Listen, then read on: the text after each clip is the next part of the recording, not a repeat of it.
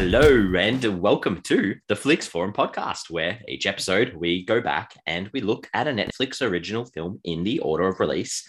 This episode, we have Netflix 156th film. It's from 2018. It's a psychological horror thriller called The Perfection. It's directed by Richard Shepard. It stars Allison Williams, Logan Browning, Steven Weber, and Alaina Huffman. I am Jesse, and I am joined as usual by MJ. Hello. How are you, mate? Good. How are you? Yes, I'm very, very well. I, I cannot wait to talk about this movie. And we are just literally talking about it off air, and we are worried that we're going to start talking about it before. Let's just push record because there's so much. this, this is your uh, this is your type of cup. This is your cup of tea. This is um this is, uh, when I was watching this is like uh this is uh this is the type of film that I know MJ will appreciate in somehow. Yeah, yeah, there's definitely a bit of that. I, I got to a point where I was talking to my wife about it yesterday because I just like I just got ideas about this film. I just I got to talk about it with someone who didn't even watch it. Um, so this is the beauty of, of why we do this. Excellent. Well, lead us into your fast flicks, where you're going to tell us a quick summary of what it's all about. Yes. So fast flicks for the perfection is a talented cello player reunites with her old mentors and meets their new protege. Nice yeah, I've, I've said uh, two musical prodigies build a connection through their mentor, but that correlation may not be what it seems. Oh, that's really good. I spent a bit of time on that one. I was, uh, I was impressed. I was like, I was very happy. This is good because I, I wanted to do like a, a really basic because the whole thing about this film is that you give too much away, you ruin it. So, yep. fast flicks, you could have you could have started talking about past the plot even that would give things away. So, um, yeah, you you really you really got that nicely. What's a cello player called? Are they called like cellist or are they just called cello player? Like a musician. you know, you got like you, like a, a pianist and a flautist. Yeah. Are they are they called cellists? Uh, maybe they. Are, I don't know.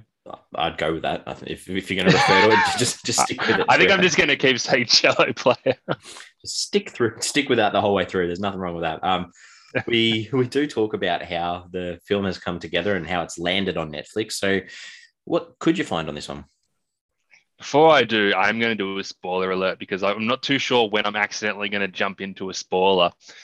Normally, I don't in this section, but um, yeah, we're gonna we're gonna spoil this film. And truly, if if you do want to watch this film, firstly, don't listen to what we're going to talk about because it will spoil it. Secondly, my advice would be don't even watch a trailer. Go into this film as cold as you can. Um, and and then when you're done, come listen to us talk about it because you're probably going to want to uh, let your ideas out there in the world somewhere and hear people who aren't very educated to talk about it, try to make sense of everything. But uh, that's a really good point because uh, yeah, this this is one. This is definitely one of the ones that we we've done in a long time that you need to go into this cold. So mm. um, if you want to be cold, press pause because you're hurting our feelings, but also because um, you, are going to save yourself from having it ruined. So um, do yeah. your best without ruining it. Let's do it.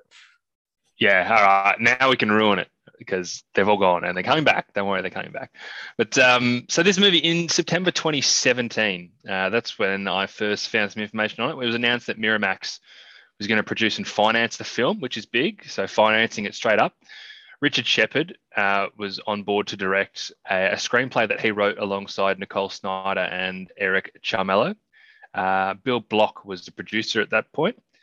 In October, so the following month, Allison Williams joined the cast of the film. She'd worked with Richard Shepard on a few episodes of Girls, or she's on Girls, and Richard Shepard had done a few episodes of Girls as director.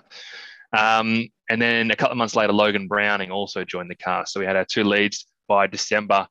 Um, as I sort of said, Miramax was already on board to finance and produce the whole film. So they didn't have a distributor at this point, but they did have the means to basically make the entire film. Um, and that film had its premiere at Fantastic Fest uh, basically a year later, September 20, 2018. And that's when there was a bit, I guess, a bit of a bidding war on for the distribution rights. And Netflix acquired those worldwide rights, uh, and they released the film on the 24th of May, 2019. I found it really interesting that obviously uh, Richard Shepard was obviously he was excited about Netflix being able to buy this film. Um, for a number of reasons because if they had have had a theatrical distributor, which every director talks about how much they love the fact that their their film is going to be in a theater for everyone to enjoy uh, in in probably the best way possible. Um, but at the same time, and I think this is a really good point for this film, is that he was really worried about the marketing of the film because as we see a lot of the time, a theatrical distributor would, would probably love to reveal a little bit more in a trailer than they'd want um, because they're doing all this work, just all their, they're spending all this money on this film. They want people to go and see it. And he sort of had a bit more of a chance with Netflix to allow them to cut a trailer that it would still give some stuff away, but it didn't give nearly as much away. And and that was probably one of the main thoughts that they had from the beginning was to make sure that whoever distributes the movie obviously really loves the film, um, but at the same time they can respect the type of movie it is, not reveal too much, and therefore take the joy out of the film, which is, is a really good point. I didn't watch the trailer for this film, but uh, the, the I trailer, can't imagine trying to cut a trailer. It's interesting when you talk about the trailer because the the trailer and the even the um you know when you hover over the, the film on netflix it, it sort of starts playing that yeah. teaser almost and um, it makes it out to be more like a creature feature it, it, it doesn't go into any details realistically about what this is about and um, yeah it's, a, it's an interesting ploy i guess that um, obviously people with these types of films want to keep that core element or that that um, shock tactic or that uh, underlying theme that they're trying to go with as close to their chest as possible because you want audiences to walk in like we said before as cold as possible mm-hmm. so uh, yeah the they do use a lot of those that first half of that film i guess those those shots that if you saw it and you wanted yeah. to see sort of like a horror film that's about um you know zombies or um plagues yeah. or things like that then you, you're probably going to walk away a little bit um not disappointed but um a little bit confused with where it, the the market. Yeah, or or you'll appreciate the, the the journey they put you on because I think that's part of it is being being shocked and being surprised and going, oh shit, like that's that's taken a turn. Um, hmm. But again, I, I, can understand a theatrical distributor want to be like, no, no, the, the crux of this film is is X, and we need to show X. And you're watching this film going, well, I've seen in the trailer that this happens, so something's going to change, and that that would definitely ruin uh, ruin the viewing experience. I just also want to touch on the fact that the, the cello playing in this movie.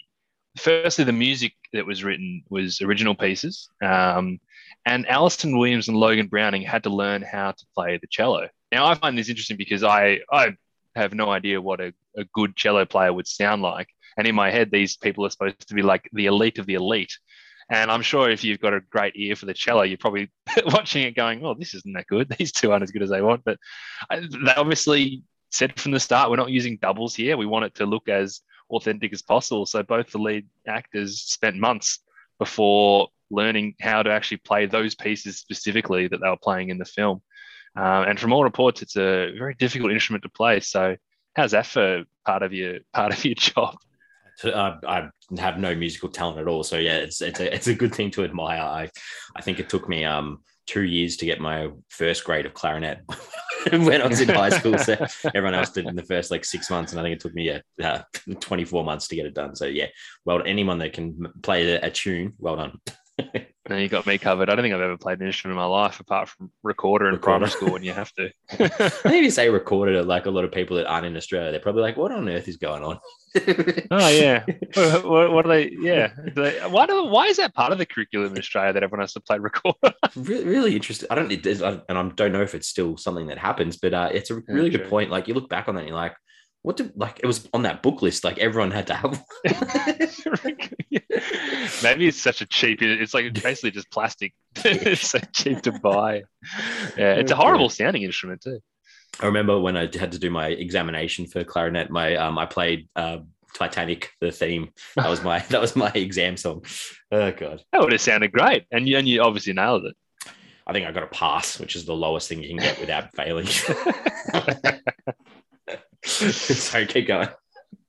Uh, well, that's that's look, that's basically it. I, I found it quite interesting. So Netflix came on board, feels like the perfect fit for it yeah, I uh, I think I read there were quite a few uh, interviews with with um, the director Richard Shepard, um, and I think this is obviously to do with that Fantastic Fest that I think a lot of the press, you know, took a lot of um, a lot of grabs from what he was saying, and and he, he really wanted to. And I saw this in multiple places that he was pushing that idea that he, a lot of the shots that he used were inspired by um, Brian De Palma and and a lot of uh, influence from sort of Korean types of films too. Mm. So, and you can visually see um, what he was trying to do with those those types of shots too. Um, the only other thing I've got is the the tagline, uh, which oh yes, which is uh, our new little favorite thing to look at. But this one uh, was interesting. It's the tagline is "It's time to face the music," which um, oh yeah, which, which does, it, no, that's it's, good. It's, it's, it's all right, doesn't it? Yeah, that's good. It works. It works with the twist, and it works enough without it as well. No, I'm happy with that. I, I'm actually actively avoiding reading the tagline because I want to. I want my reveal to be live. Live, on good. this podcast with you. Well, this one was pretty easy to find. It was literally on the, the poster. Um, some of them haven't been on posters, so that one was pretty easy. So it's pretty large. They're too. hard to avoid.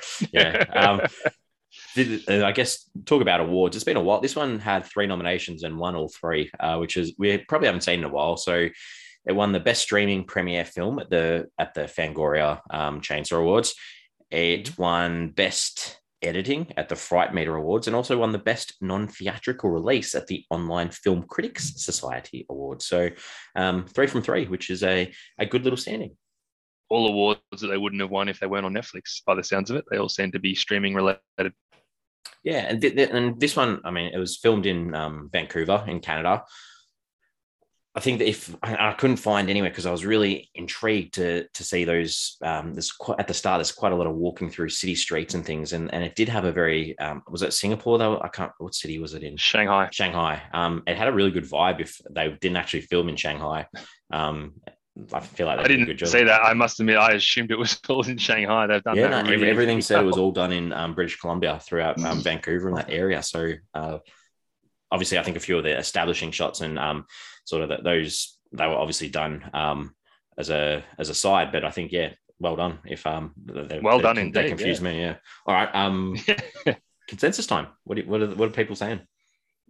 It's a it's a six point two out of ten on IMDb, thirty nine thousand ratings. That's based on, uh, and a two point nine out of five on Letterboxd. Nearly fifty two thousand ratings on Letterboxd. So they got good eyeballs. I remember you saying last week that you remember when this one was released and you sort of felt like it was everywhere. Um, but uh, I don't remember it at all. And even seeing things now, I don't remember it. But people watched it and they kind of liked it. It's a lot of eyeballs, like for Letterboxd. Yeah. That's that's big, and even IMDb. That's that's pretty large for a. Big.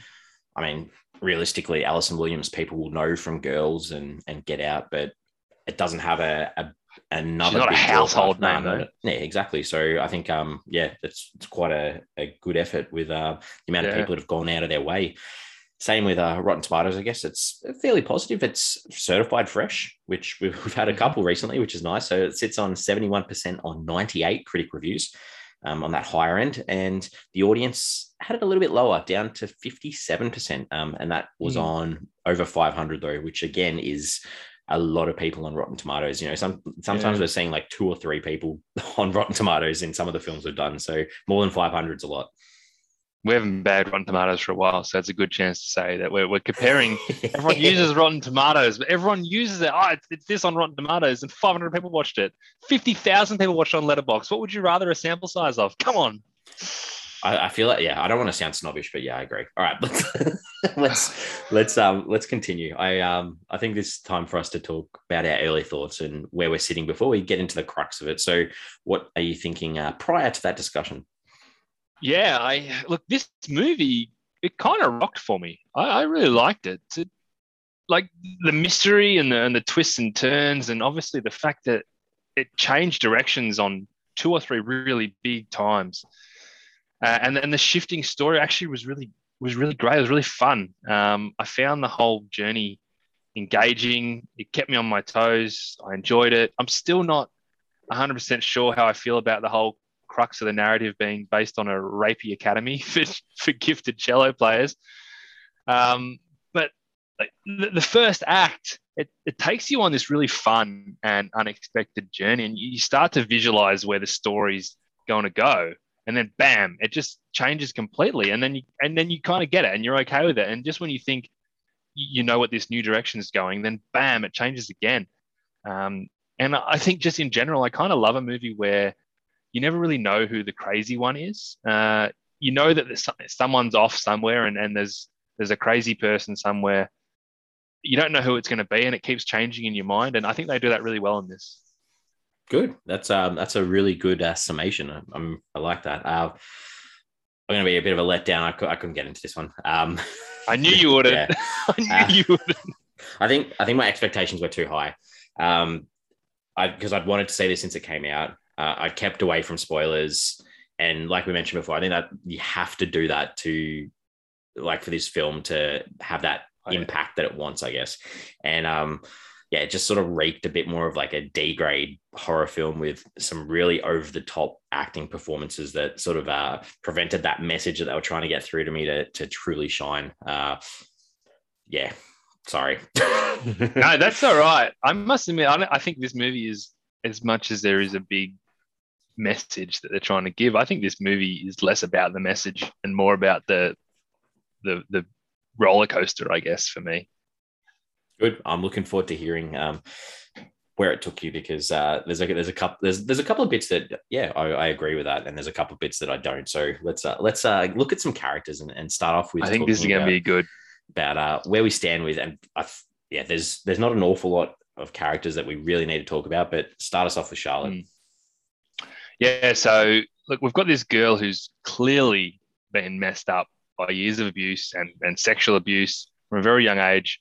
Uh, it's it's bound to mess you up, and I suppose the journey of discovery that she goes on to gain clarity, if we want to call it clarity, um, that all happens before we actually meet her on screen. So the Charlotte that we meet has kind of gone through this whole cycle of dealing with um, the trauma in her life but there's still there's something off about her the entire time and that feeling is kind of what makes all these twists and turns possible it's all really believable because we've got this character who if she turns out to be incredibly normal i can understand it if she turns up to be batshit crazy i can understand it and it all kind of just really works because she's surprisingly tactical and measured throughout this whole journey when you actually look back on it. Everything that sort of happens happens, you know, plan by plan, step by step by her. But she never loses that glint of crazy throughout all of it. And that's even relevant in the final scene when, you know, she's obviously in a big knife fight with someone. She's still got that menacing craziness to her. And I think Allison Williams is kind of at her chilling, get out kind of best in this situation where it's the first half of the film, like, oh, this is just the exact same character from Get Out. Um, but then she goes to another level and you find out that she's kind of driving the whole thing. So I thought she makes this character work, which makes the film work. I, uh, everything that you've sort of touched on like i reckon i've got all those words that you said and i'm it, but it, just in a different sort of a, a tiny switch of a take where and to me that idea that you mentioned too trauma is where she starts off for me and we start off with seeing her mother you know slowly disintegrate i guess um i think the setup with her of, of and obviously this is that false lead that they're trying to do with her being a jealous type character um, who wants that fame and that fortune and the glamour, I guess that that Lizzie's got, who we'll talk about in a sec. But and you know that was fine. I, I enjoyed watching that and seeing that. But then that switch, I don't, it let me Mm. down a bit um, Mm. because um, you know I, I liked the the reveal of the when, when she takes her wig off at the end, and and you know it shows these hard times that you know she's had to deal with this cult or whatever you want to call them, as well as Yeah. the the passing of her mother. But and I, and you mentioned this too. I could not shake that idea of her from Get Out, and I think I, I think you know I, I teach that film, and so I think I've seen that film twenty times. So Yeah. to me, all I see when I see Allison Williams is um is Rose in Get Out, Right. and so the twist and the reveal is just it just didn't sit with me because that to me that's all she is. So if this character was cast to someone else maybe i would have loved this film. And that's probably just me personally because of Interesting. how often i've had to pull that character apart pull scenes apart from another film. Um and there's not a lot of like there's not a lot of films where i've had to watch like not that i have to but that i've watched them so many times that it's like indoctrinated almost. So i think that's just a personal thing for me. And i can see exactly what you're saying It's a good point. I mean, I, I think Allison Williams works with the familiarity in that role because she she feels she does the crazy really well. So I was expecting the crazy, and that's what helps the switch work even better. But man, there's nothing chilling as that scene in Get Out when he's when Chris is just like, "Get the keys, Rose. Rose, get the keys. Get the keys." Like it doesn't matter how many times I've watched that movie, my Yeah. heart is just thumping watching Man. that scene. Babe, you know I can't give you the keys. oh, oh, just because the scene starts, especially when you first watch it, the scene starts and you don't really suspect it. But as it goes on and it goes on, you're like, this isn't right. This something's off here. And then when she says that, just sorry, we, that's good. The, the, um, I need to recap that scene again, heading towards the exam coming up soon for my senior kids. So um, that's our that's our key scene for Rose's character development. So thank you for refreshing my mind. you, it is a belter. Um, a uh, let's move on to Lizzie. Um, and it, look, I, I, did call out Allison Williams. I thought it was a great performance. I have to do the same for Logan Browning here, and I'm worried that you're going to say the opposite. But I thought she smashes this performance out of the park. I um. I think this character goes through so many different variations, uh, and and Logan Browning just really nails it. Like you think of the um, the Lizzie at the start when they're watching the, the the kids play the cello and they're deciding who's going to win, and she talks about the sexual chemistry and all, and then she sort of goes into her being, you know, her own her own self, and and then obviously dealing with the trauma of losing her hand. Like she just goes through so many different phases, and and she does it really well. And I think the irony of this character in general is that it truly did take a barbaric, life changing attack to make her see what she'd gotten herself into. And as I said, the, the Lizzie that we meet at the start is, is one of the most down to earth elite musicians that you can really imagine. She doesn't really seem like she is an elite musician when you actually meet her and talk to her. And I suppose that's the bubble of comfort that was created at this academy. I mean, we, we need to understand why people are keen to stick out this academy regardless of what's going on. And I think that's a scary insight into a world where sexual abuse is normalized from a very young age that it, it does it feels comfortable and, and you actually don't want to be out of it because it's the world that you know and, and that that's works for you so it, it, they do they they discuss that quite well using using lizzie as a as a pilot yeah um i think this this was probably the the type of performance that sort of let the the rest of the film down for me because it was especially once like and I agree like you mentioned that the the first part you know you you have no inkling that there's any concerns with her. Um but I also feel like we didn't get to know enough about her. Like I feel like we see this um new protege that they're trying this young little girl um was it Zhang I think? I can't remember. And yeah. they, we see this new girl. yeah Zhang, we could have why couldn't we have seen some flashbacks of her initiation into the program or her her starting or her parents saying goodbye to her just to give a little bit more background because I feel like we got that with Charlotte. We got more of that rounded um, story and development where with her it was just like um, we find out that she's been abused. We find out that she needed an amputation to see this. And to me like it just seemed too much of a quick uh, transition without getting any further context behind her journey to that point um, and I know that that's part of that plot and the story that they want that reveal that you weren't expecting mm. what was going to happen. Um, but some of those, uh, those, those, like some of her on the, especially on the bus, some of the, uh, her overreaction, I don't know. It just, I'm sorry, I just couldn't, couldn't deal. That was really awkward for me watching a lot of that stuff.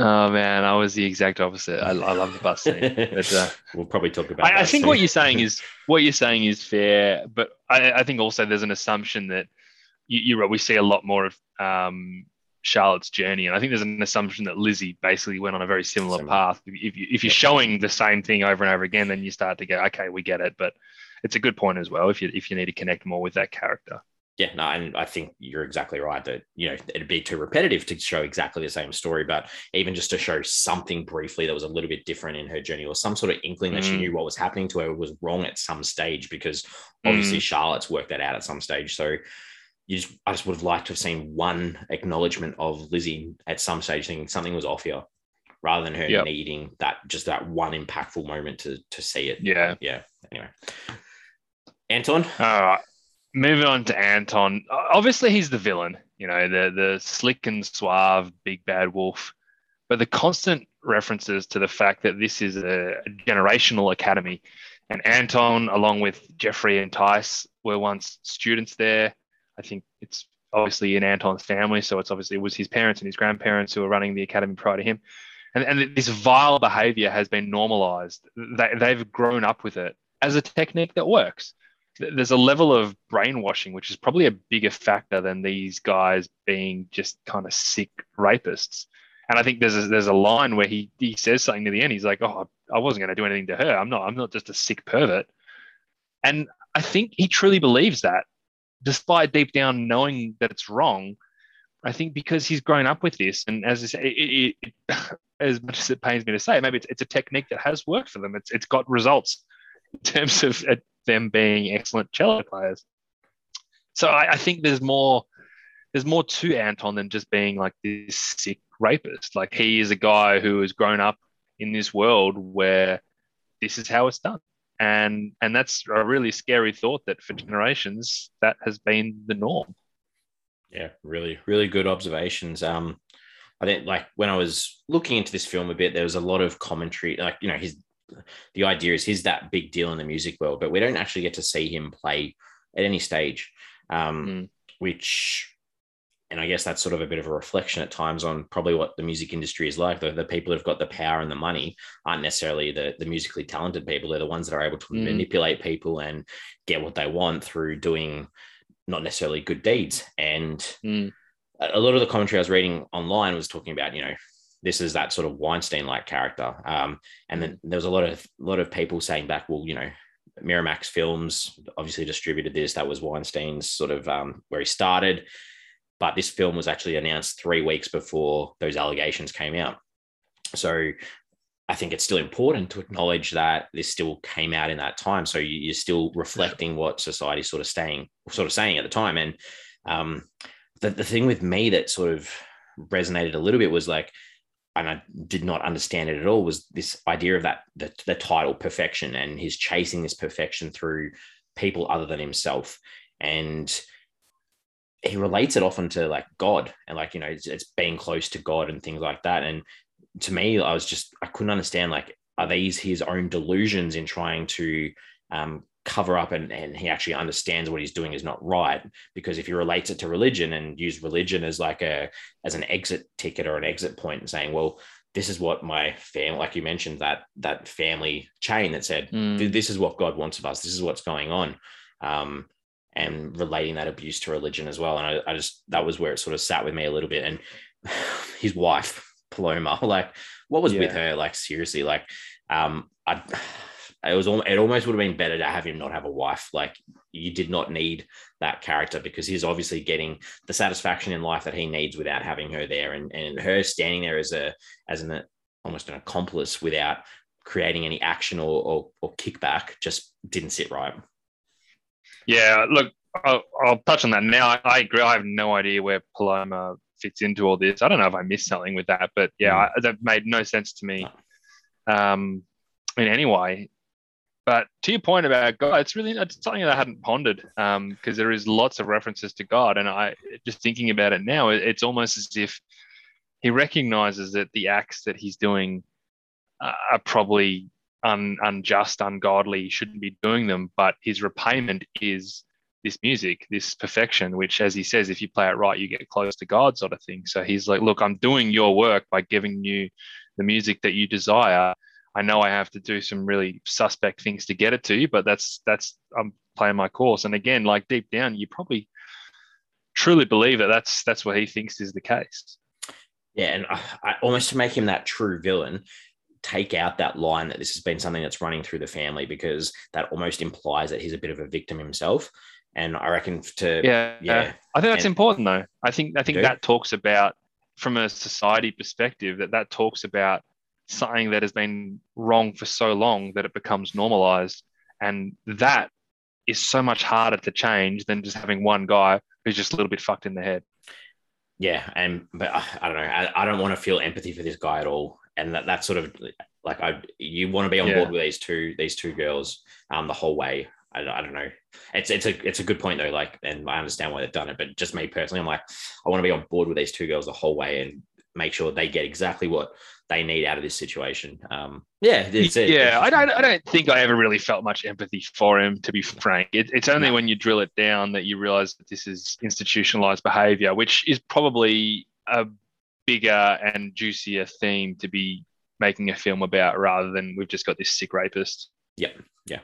Excellent. Good. Any other characters that you wanted to talk about? No, there's no. not. Director, anything that you wanted to say about Richard Shepard?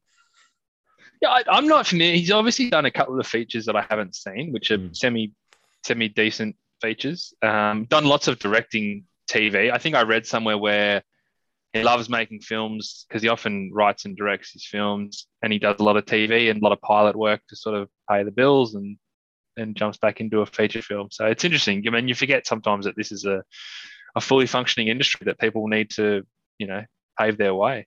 Yeah, I, like you mentioned, I think this was his eleventh feature film, and I don't think I'd heard of any of the others, um, which was interesting. They had but, yeah. decent cast though, like that. Yeah. He, he's done some big names. Like it's he's he's around. I, I went through and I was like, I'm going to list off just a couple of the TV shows just to show that this guy's like got some pretty good work. Like obviously we mentioned Girls before, like did 12 episodes of that on HBO, did episodes of The Handmaid's Tale, 30 Rock, Jordan Peele's Twilight Zone, which probably ties in pretty closely with the, the ideas that he's done in this. And then, yeah, like mm. you mentioned too, the pilots for Ugly Betty, which went on to be a pretty big show on ABC in America and, and Criminal Minds as well. Like there's some pretty big shows there. Yeah, no, he's he's definitely got his finger on the pulse enough. Yeah. All right. Well, let's uh, lead into some scenes. What are some ones that you enjoyed in this? Yeah, look, we, we might as well talk about it first up. But I think if you want to talk about memorable scenes, the bus scene for me was really memorable. It was it had it had me on the edge of my seat. At this stage, I think I'm watching like Contagion or something like that. Uh, this, this is 100% what I thought. And I was actually thinking to myself, where does the perfection come into this? Where, where does this title come into? I'm like, all right, I'll figure it out later. But okay, I'm, I'm all in for this sort of uh, pandemic type movie in, you know, I guess the outskirts of China and what's going to happen. And that bus scene was so memorable to me because obviously when we think she, she thinks she's hungover, everyone thinks she's hungover. And in your head, you know she's not. And you're just wondering where it's going. And it was intense and it was graphic. And um, yeah, and I, that ties obviously right into um, when they get off the bus, and obviously the bugs in the arm, again, when you don't know that this is her hallucinating, was awesome. it's like this is next level. She has bugs coming all out of her. I thought that was so great. I don't know if if before I keep talking about my next scene, you want to talk about the bus scene and how you didn't like it because I might as well keep on topic. Um, no, no, I'm not. I'm, I'm not going to mention the the. Oh, okay, all right. Let's talk about the bus then. Um, so you want me to talk about the things I didn't like about the bus now? just, just the bus scene. Yeah, let's. Um, we're, we're, we're, talking about the bus scene.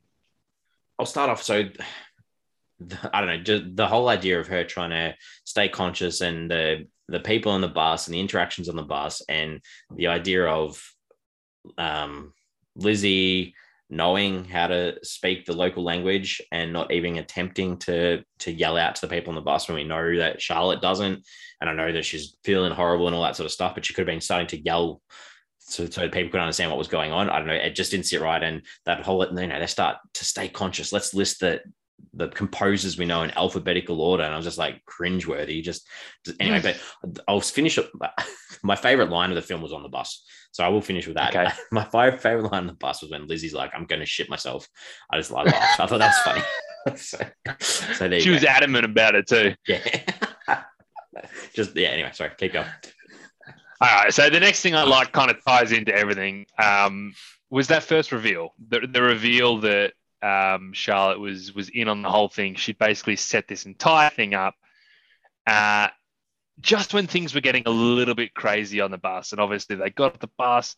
She'd given her a butcher's knife. She turned. She she did. She'd had her where are the keys, Rose moment when she's like, "Well, you know what you got to do," and gives her the butcher's knife. I'm like, "Oh, you sneaky bitch."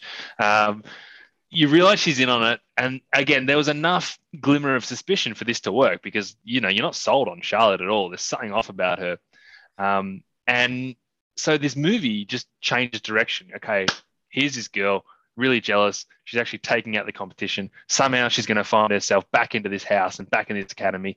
This is the movie I'm watching. All right, cool. I can handle that. And then the next scene that I really liked was that second direction change, and it all basically kicks off when we get back to the house, and um, and, and Charlotte's uh, gone inside, and she's basically said to Anton, you know, I'm here to save her from you. And I'm like, what? There's something more here. We're going to go on another direction here. And I think the thing that sticks out for me the most is that Anton kind of like stammers and he sort of chuckles a little bit. And then he gives this most chilling look. Like Steven Weber absolutely nails this look. Uh, and the tone entirely changes. And, and, that sort of happens when you see the flashback and you first see him, him, him naked, obviously blurred out, but naked. And you're like, holy hat, this movie is again not what I thought it was going to be. So you go through these two different rabbit holes, which just just as a general film lover, I just appreciated being pulled along and strung along, but still believing everything that happened. Um, and then just the last couple of things that I liked, obviously when Charlotte had to play for them at the end and, and they bring in Zhang Li um, almost as bait. There's a moment where um, Anton just puts his hand on her shoulder and she just shivers. And that shiver was just so perfect because the intensity in this scene, I guess I, it's palpable in the room that you're sitting in. And Zhang Li doesn't know anything about what's going on, but that that uh, innate feeling that something's off with this man was really strong. Um, the final scene that I have to put in there is it's kind of like a combination of two scenes, really, but the, the final knife fight was just insane. And the final shot of that knife fight, it just because this film wasn't a gory, overly gory film. There was obviously some stuff with the bus and things like that. But then when they just started slashing limbs and slashing throats and stuff, that was like, wow, we're going all out for this for this finale. And that final shot, it just took things to a brand new level of him obviously sitting there, sewed up with the mouth, sewed up with the eyes, got his arms and legs sewed off, and he's sitting there like Elijah Wood in Sin City. And it just, it absolutely sticks with you, that final shot. And it's almost just purely for a visceral experience that they've put it there. But I'm not going to forget that in a long time. And I, I, don't know why, but I just felt satisfied with it. Maybe the story I didn't care though by sitting there playing the cello with their two mangled hands and helping each other out. But that final shot of him sitting mm-hmm. there was just weirdly satisfying. I just thought, what have I just watched? But thank you for taking me on this journey. Good. Uh, I thoroughly enjoyed listening to that. That was uh, it was it was good. You put it all together very nicely. Um, and yeah, if you're still with us and you haven't seen the film, sorry. um, I so I mentioned that the that line about uh, shitting herself on the bus.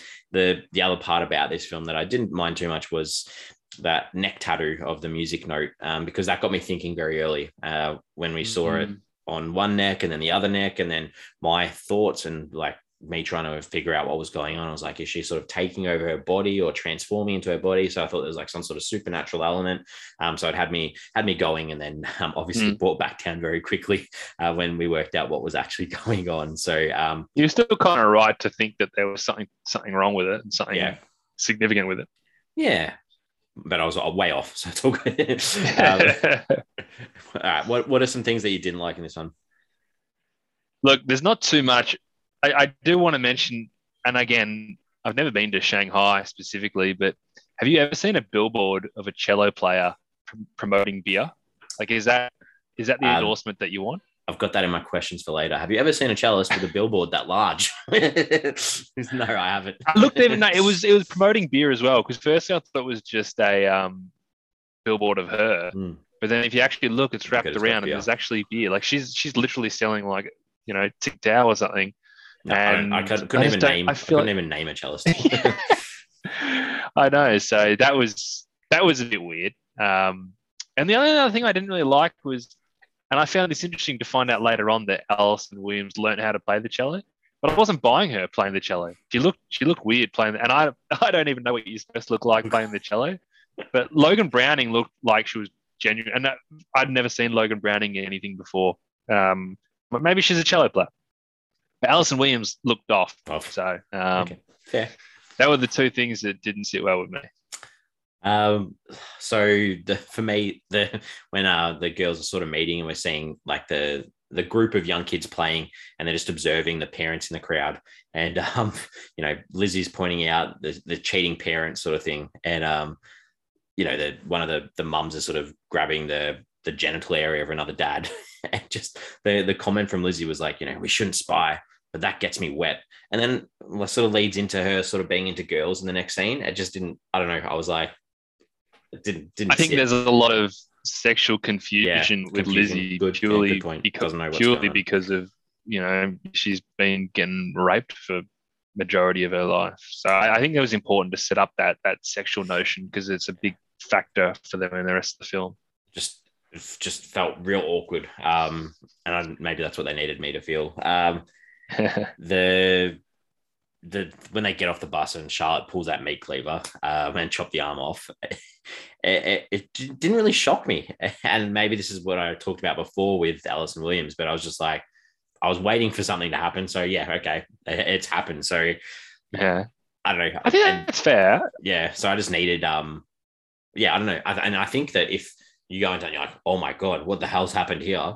Then that works really well. Um, but it just didn't for me. Um, I think you need there, there needs to be a level of understanding though. Like, I was the same. Like I was shocked without being blown Mm. away because there's something off with this character, and they're kind of setting you up to thinking that she is jealous of of Lizzie's character, and so when it happens, you're like, "Whoa, I, I, I'm buying it though," and that's that's sort of worked.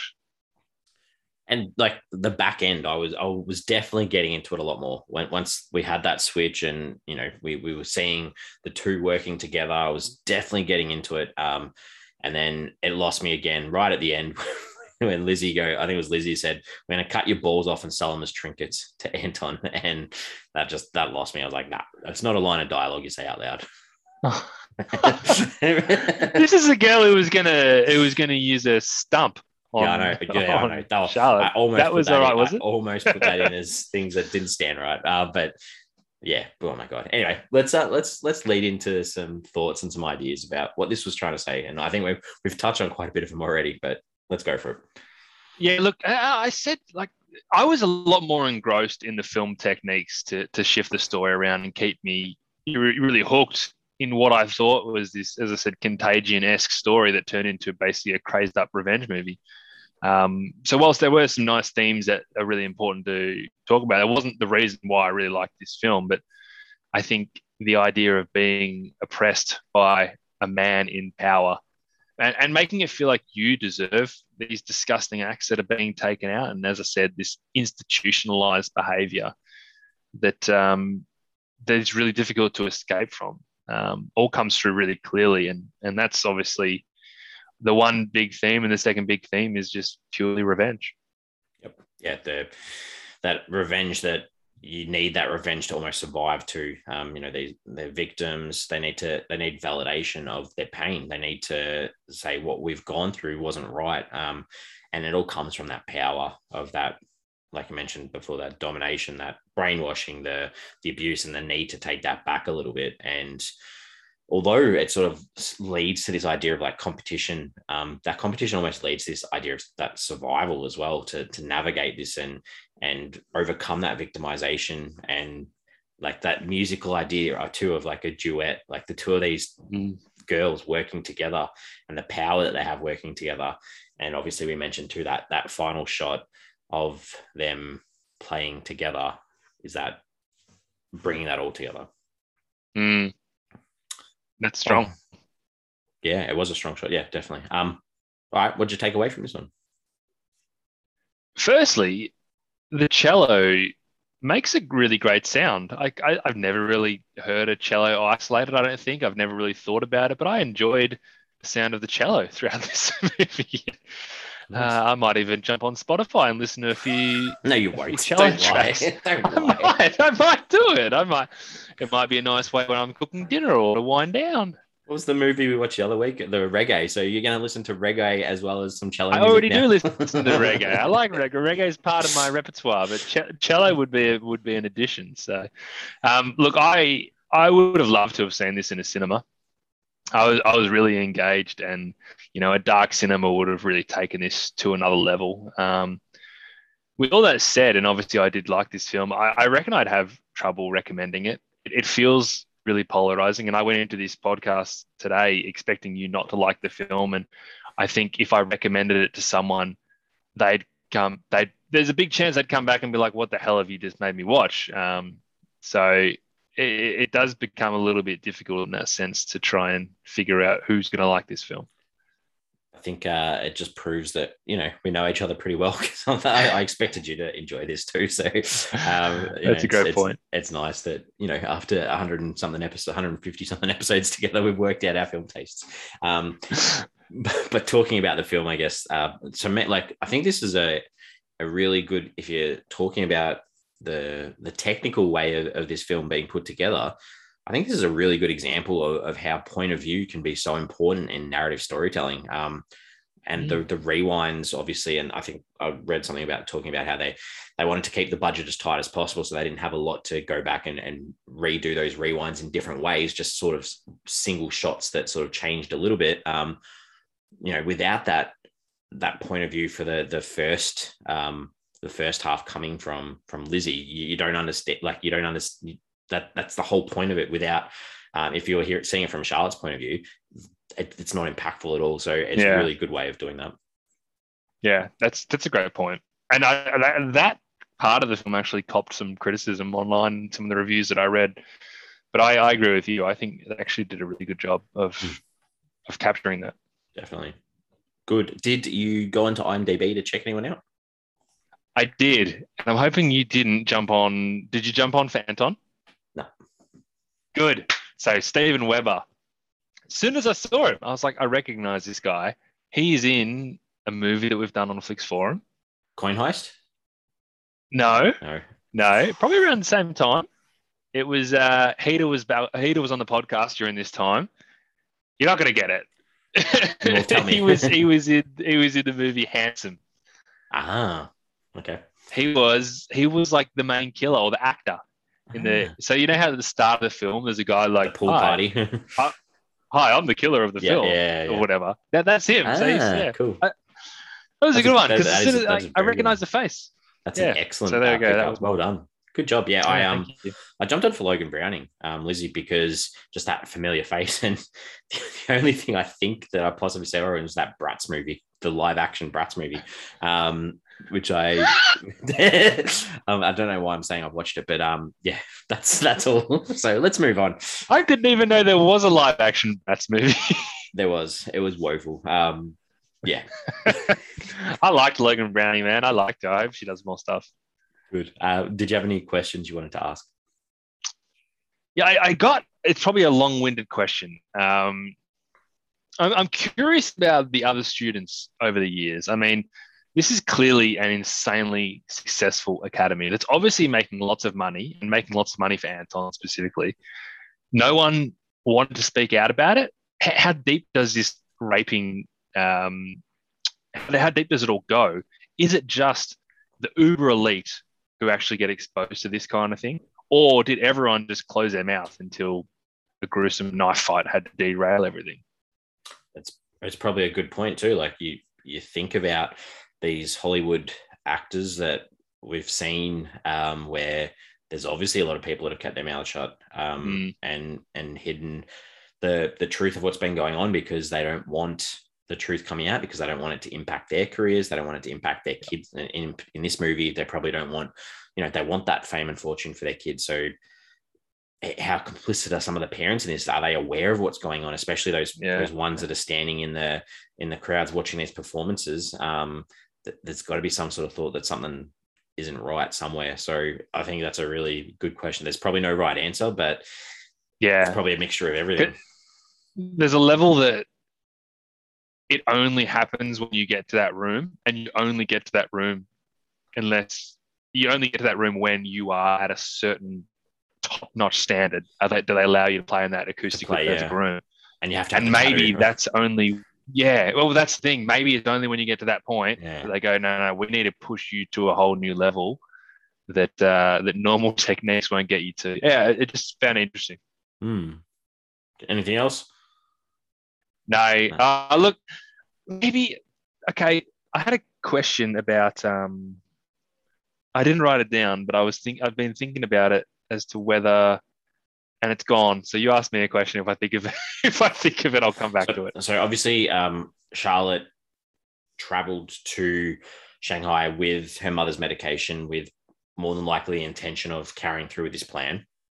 Mm-hmm. So was, there's a little bit of premeditation in it, I guess is the research or the, the, the her understanding that Lizzie was into girls that led to them getting together and then her asking her on the trip like or did she know that Lizzie had already planned a break how how it just seemed like a lot of well I'll take her home I'll give her drugs, and I'm expecting her to ask me to go on this trip with her. Like, what if she never asked her to go on the trip with her?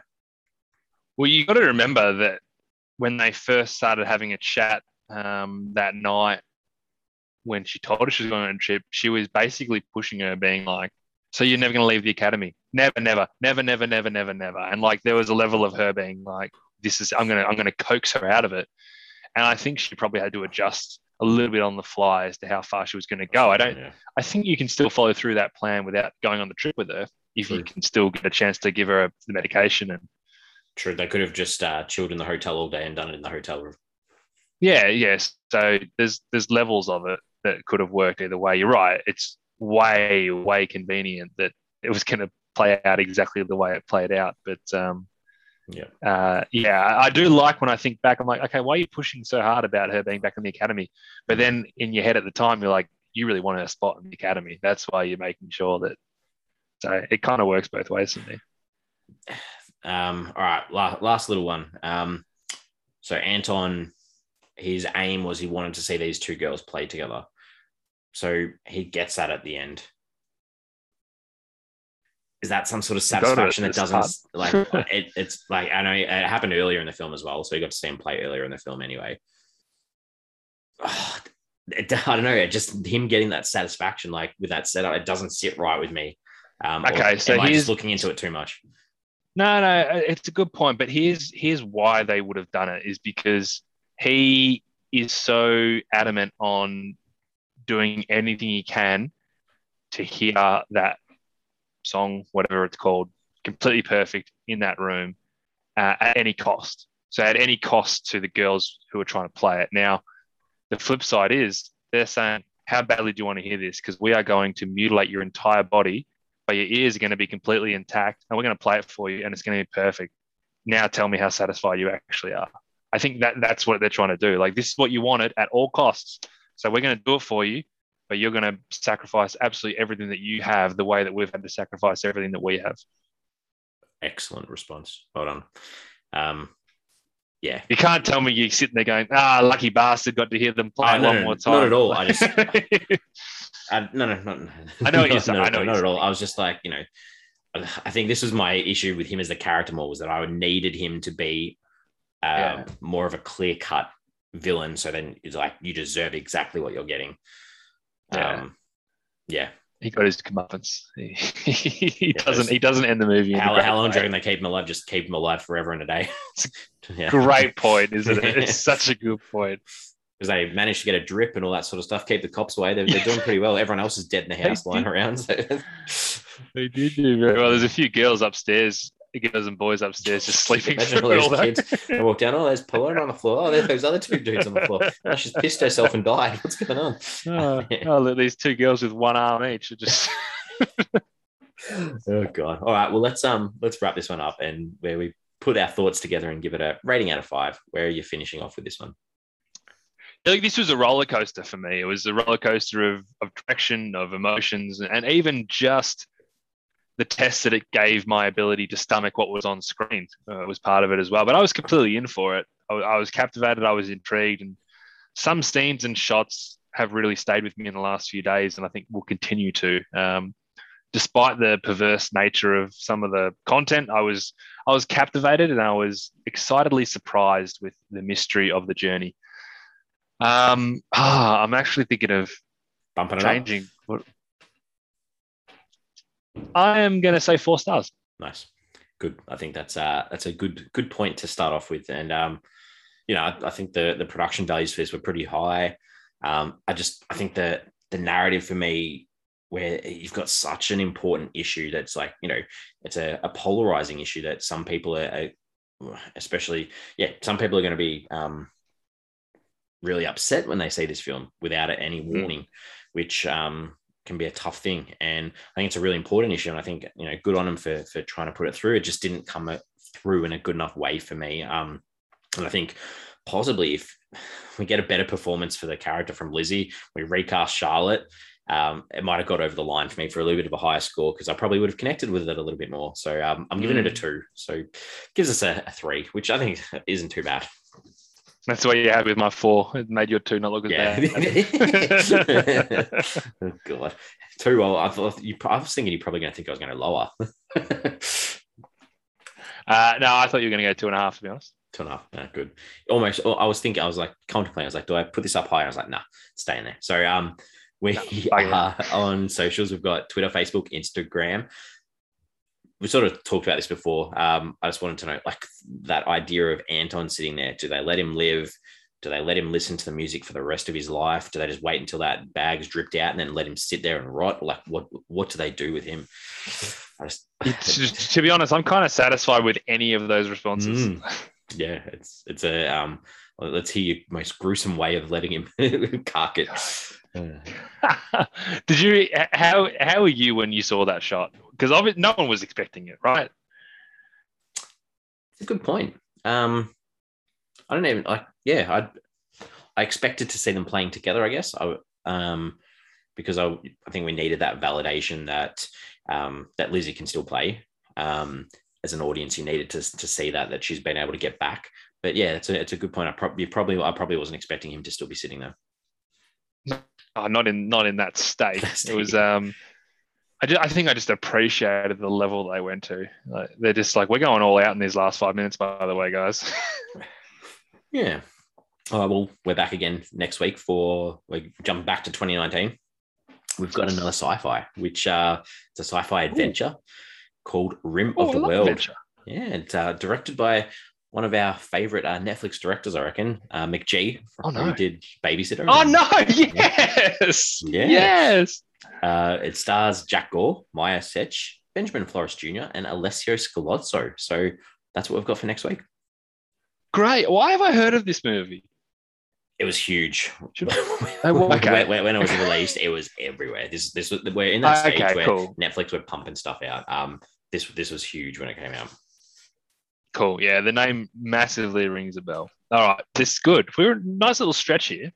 Yeah, it's um yeah we're we're at that stage where we've, we've missed out on a few international films for a couple of weeks, and uh, I don't want to jinx us. We'll probably get some soon, but we're getting some ones that um they put a bit of money behind. I guess is the the better way of saying it. That's very true. We haven't had a rom com for a few weeks too, as well. They normally they normally placed pretty consistently in Well, between the slots. We've got one the week after. I can promise you that. okay.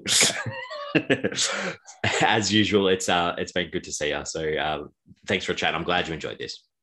Yeah. No. Thank you for chatting. I had to talk to someone about it. Yeah, excellent. And I'll see you next week. See you then.